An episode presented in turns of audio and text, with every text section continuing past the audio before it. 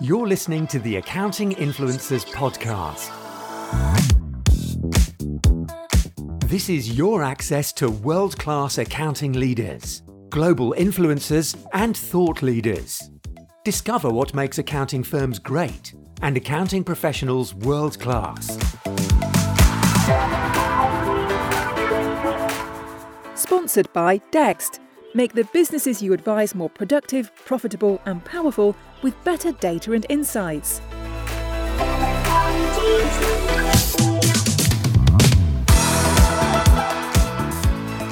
Welcome to this week's show. I'm thrilled to have with me today an old friend and someone who's one of the world's leading exponents on talking about leadership and making sense of what it takes to be a good leader in today's crazy world. It's Mark Fritz. Good day to you, Mark.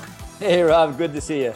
Mark, you and I have uh, crossed swords many times. You've been a, a, guest on the show many times. It's always good to have you on because you're constantly moving and innovating and learning. And I guess that's reflective of how leadership is changing. We're going to dive into that today. Tell us a little bit about your background, your heritage, your foundation, which credibility lends itself to when you talk about leadership? Well, I got a great schooling early in my career. I was uh, implementing enterprise systems around the world. So I just go over and completely change over companies. Big bang, put a new system in in six to nine months. And I did it in um, Egypt, I did it in the Netherlands, I did it in Italy and Japan. So it gave me a foundation about how business works. And then later in my career, I led um, operations here in Europe.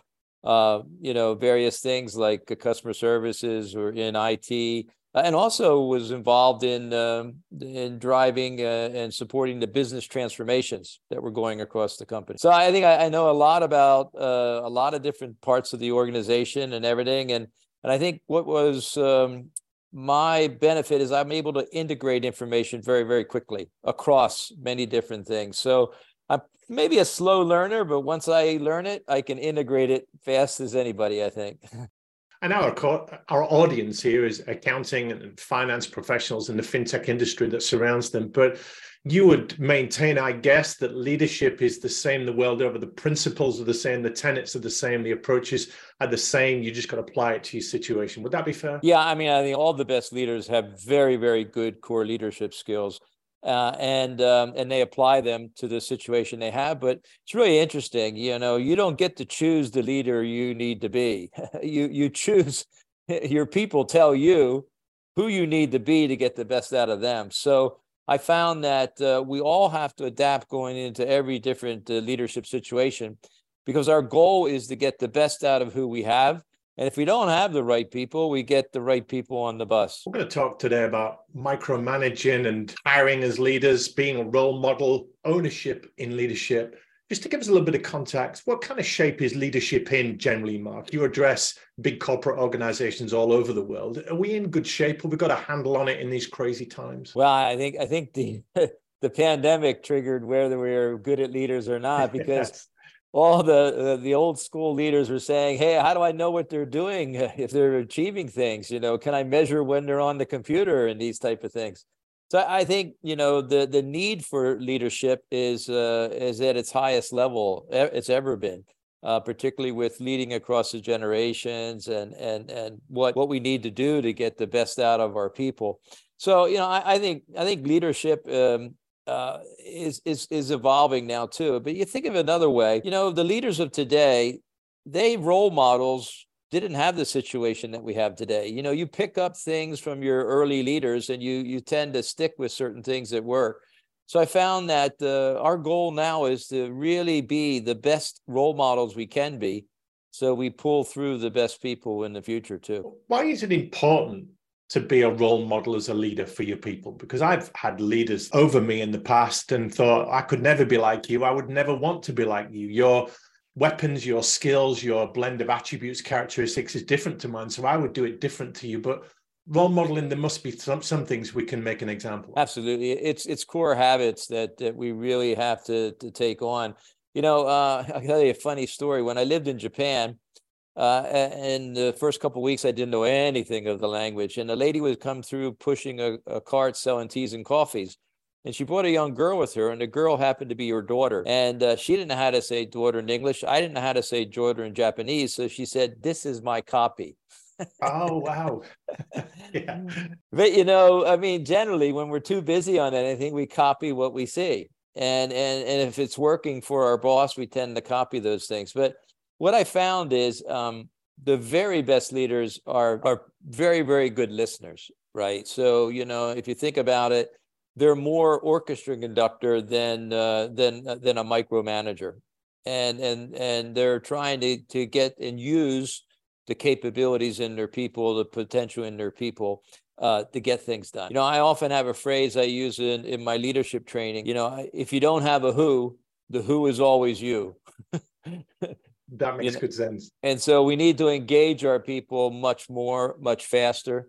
And I think that the very best leaders are very forward thinking and and they're bringing their people along into conversations and everything earlier on so that it feels like uh, theirs it feels like their people's it doesn't feel like the bosses one of the flaws with what you're saying mark is remote working how do you drive culture when people are not in the office? How do you copy and emulate leaders when you're not walking the corridors with them when you you've not got your copy if you like serving the teas and coffees and learning the ways of the job? That's how traditionally we've grown and been mentored in a role. Yeah you make a good point there. That's why you know if you're going to be very effective in remote work it's not just formal meetings when you're interacting. You have to interact in between it. Um, it's interesting you know gosh it's over 24 years ago I started my first virtual organization where I had people all over the place. And I felt that, you know, my goal was to get them to pick up the phone and talk to each other. So they wouldn't hide behind email. They would know each other, know common interests of each other. They could start with their common interests, create the rapport, and then maybe maybe talk about the issue quickly and get it dealt with versus send emails back and forth, copy in the world and everything and, and those type of things. So if you look at it, you know, and you ask anybody, you say, can your organization be successful if people only follow documented processes?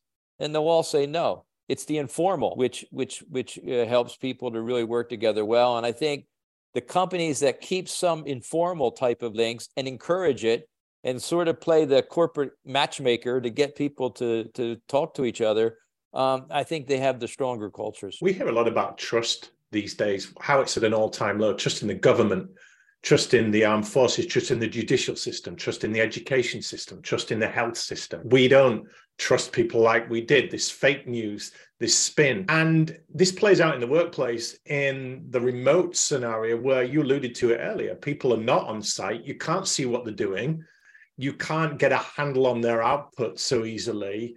And that's why some leaders tend to micromanage the people. Just unpack that a bit for us. A lot of leaders micromanage, not sometimes because they they don't trust their people. Sometimes it's also because they need to know everything to feel in control, and that's their own personal thing. In fact, I did, you know, uh, some I guess ten or ten or twelve sessions on leading or saying letting go. And at the beginning, I asked all the executives to write up all the things on the flip chart why they don't let go. and it's really interesting. 90% of them had nothing to do with their people. It had all to do with their own insecurities and and and how they look at things. So I found that a lot of times leaders will micromanage because they need to know everything for their own personal feeling and control. And I found that leaders gain control by trusting their people and and versus trying to know everything. So a, a good thing to think about your own leadership is think about this. Um, what is it that you don't need to know and you're still in control because if you want to know everything, it's human nature. Once we know something, we want to control it. We want to manage it. And so I think that's a real, real key as well. And I think, you know, you gain the trust of your people by listening and asking the right questions. So if you're just asking, did you complete this activity? You don't learn anything about that person. But if you say, hey, this is what we need to achieve, what's the first couple steps you're going to do to get started? How's it going to be your approach? Now their answers reveal to you if you can trust them or not. So we have to ask questions at a higher level because we our questions also ensure that we can trust that they're going to do the right thing. We just can't talk, we can't ask them about did you complete this because we don't learn anything. Talk to us about imposter syndrome, Mark. We've had a lot of people thrust into leadership roles. There's been a great shift in the labor market leaders have come and gone baby boomers have retired and moved on the generations are moving up we get reluctant leaders and some that really desire it but it, wherever you're at, there's that sense of, am I good enough and do I know everything I need to know? I mean, that that's built into us as humans. you know, we're always thinking, you know, do we need to improve and so forth.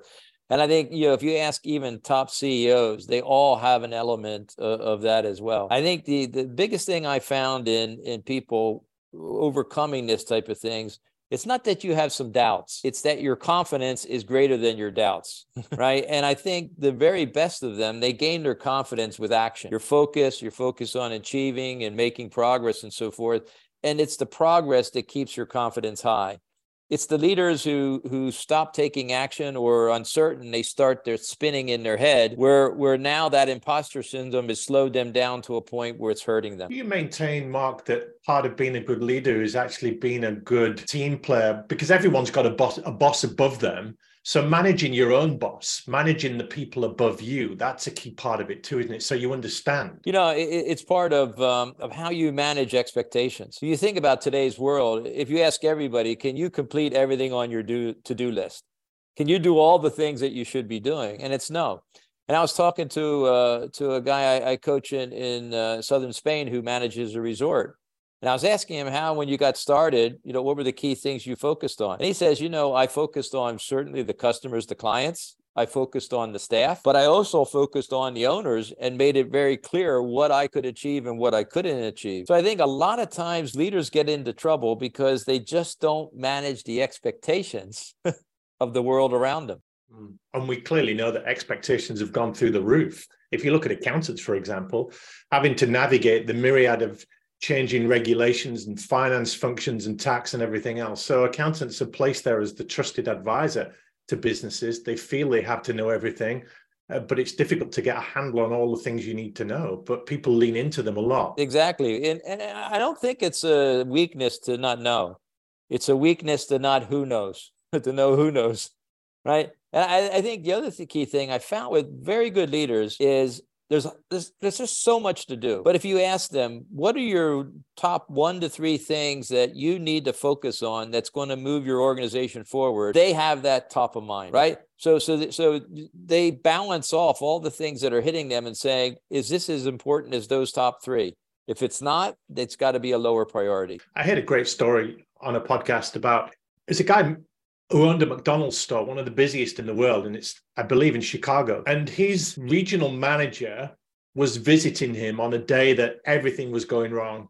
There were people queuing outside the door, uh, the soda machines were breaking down, the lines were getting longer. And this manager, this owner of this particular branch of McDonald's, was getting in there and flipping burgers and trying to do everything. And, and he pulled him out did this regional guy and said, right, just take a look around right now. Look at this chaos. What should we do first? Where is the biggest queue? Where is the most angst? And it turns out that one of the drinks machines was empty. So people were then queuing up at the other drinks machine and that was forming more queues. And so he said, right, what are you going to do? He said, right, I'm going to get, I'm going to pull someone off something and get them on that job. And once that got nailed, he said, right, what's next? And just taking him out of the situation it was a priceless lesson. That's it. That's interesting you say that because you know you think about it. If you're consumed by all the details and everything, you're losing perspective. And without perspective, if the leader loses perspective, it's really trouble because they're basically pointing the direction of the bus, and so the bus could be stopping because they're not sure what to do and so forth. So I think you know that's a real key one. Is is how do you keep perspective. You know, if you look at another way, we all enter the same world every day. It's, not a different world. The same world is out there. It's just our own perspective that frames what we can accomplish or what we can't accomplish. Explain to us, Mark, the difference between a tactical leader and a strategic leader. A lot of people I see getting leadership wrong. Their heads down, too much in the operational stuff, in their immediate sphere of influence and they're not lifting their head up and being that more of a navigator and a, a visionary and a strategist. I think you know the, the, the, biggest difference i see oftentimes is it's uh, you know if the leaders the strategic leaders are, are working with w and uh, the tactical leaders and the micromanagers with the h. In other words strategic leaders it's you know where are we going? Why are we going there? What do we need to do the micromanager, the tactical is too much on the how. You can always find some a who to help you with the how, but if you're not really clear on what, why, and when, and where you're going, uh, then you know all the help you get won't help you if you're not in the right direction.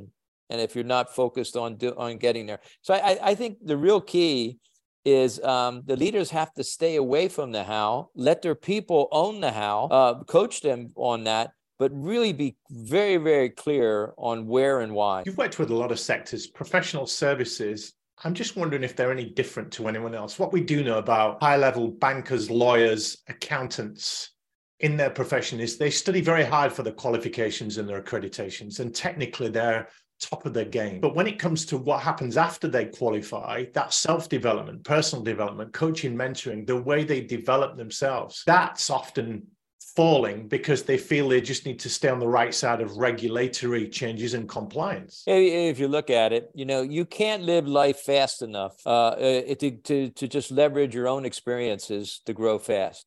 You have to leverage the life experience of others. So it's the books you read, the people you meet that help you to, to grow faster. The interesting thing about professional services is is yes, you're giving some expertise, but often what people remember is the experience, right? So if you think about it, you know, the best thing that the professional service can do is what is the context by which we want people want to deliver this particular service? What is the experience we overall want to provide? Because what's remembered is not the specific advice you gave it's the experience they had and, and how it helped them. So i found you know look at another way leaders are the context providers right? They create the context by which their people do the work. And you know if you're not just focusing and framing a context around it you know this is why we're doing it we're going to use your potential we're going to make a difference here we're going to make this impact. If you don't create a context people make up their own context and you know have no idea what is hitting them that day in terms of they've had a bad day and then they look at everything you're providing with with a cynical view so i think you know we need to frame the context around the experience we want to deliver with others. I'd love to have you back, Mark, record another episode for a, one of our talent specials to dive a little bit into culture and vision and why people leave jobs and why people join certain organizations.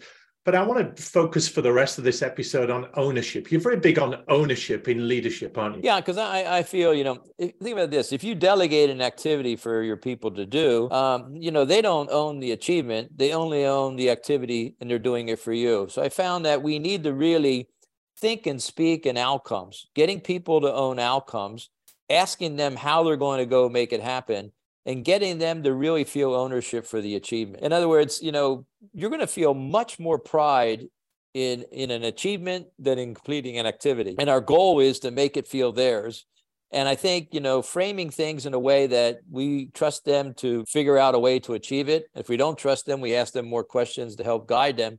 But it's really important to, for them to own the achievement because if they own the achievement, they own the problems in the way of achieving it.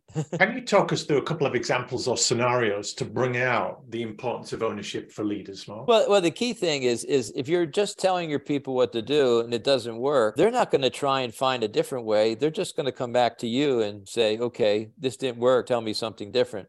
And I think what I found with um, with leaders is uh, micromanagers they try to tell their people what to do or if they ask them questions they say what's the best thing to do? And you know think about it as a leader if you don't like their answer you have to tell them anyway.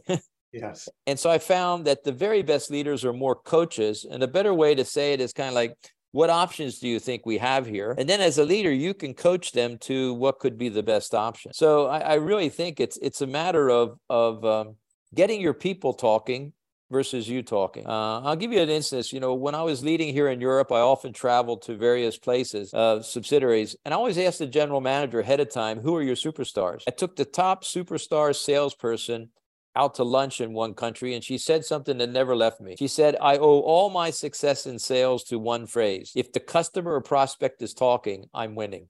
They're selling themselves, right? If, if you're asking the right questions and you're getting your people talking, the solution is going to be theirs if it's theirs, the problems in the way of those solutions are also theirs as well. I remember the story of a New York detective who had the best conversion conviction rate from interviewing suspects. And he was once asked the secret of why he had so much success in the interview room. And he said, It's easy.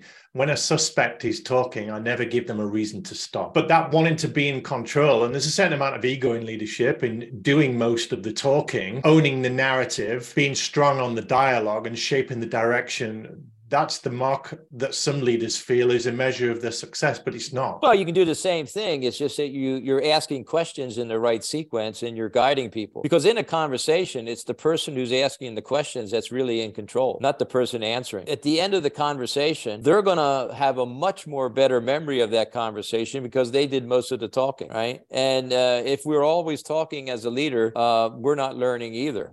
And and if you're if you're doing all the talking, you're not learning how you can trust your people and how much you can trust your people because you're not allowing them to talk at all. I'm going to ask you to finish in a moment, Mark, with uh, if leaders sh- perhaps should focus on one skill to be a better leader, what would that be? For right now, if our accounting professionals listening want to get a little bit more of the stuff you do, I know you have a lot of online resources where's a good place to direct them? I, I think come to uh, markfritzonline.com. And I have a, now a, a, new daily reminders web app that you could download and get some interesting things each day and so forth. Yeah. It's a drip, drip, drip, isn't it, Mark? You don't wake up and watch one webinar, read one book, or listen to one podcast and become a fantastic leader. No, no, you got to remind yourself to so that you be able to do it more consistently. Yeah. But to answer your question on the number one thing, I think there's uh, there's something that that you really need to think about and become better at is you have to have strategic patience. Okay. The very best leaders, they want it done yesterday, right? You're very impatient, but if you don't listen to your people at the right time, they don't leave with a good feeling, right?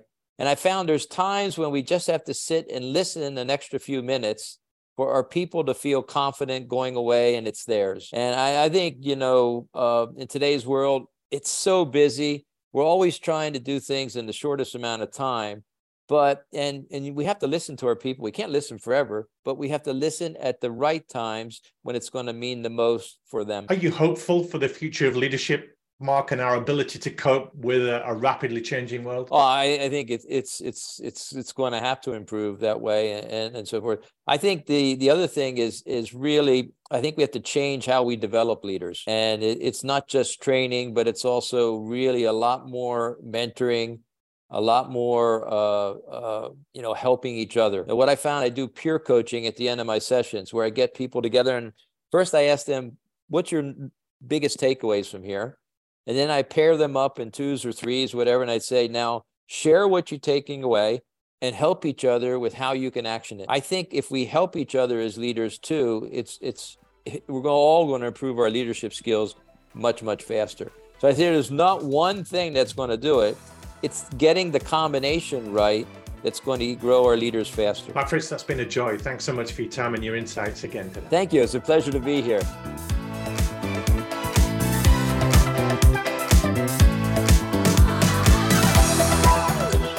You're listening to the Accounting Influencers podcast. Sponsored by AdvanceTrack, helping you as an accountant confidently choose between outsourcing and offshoring.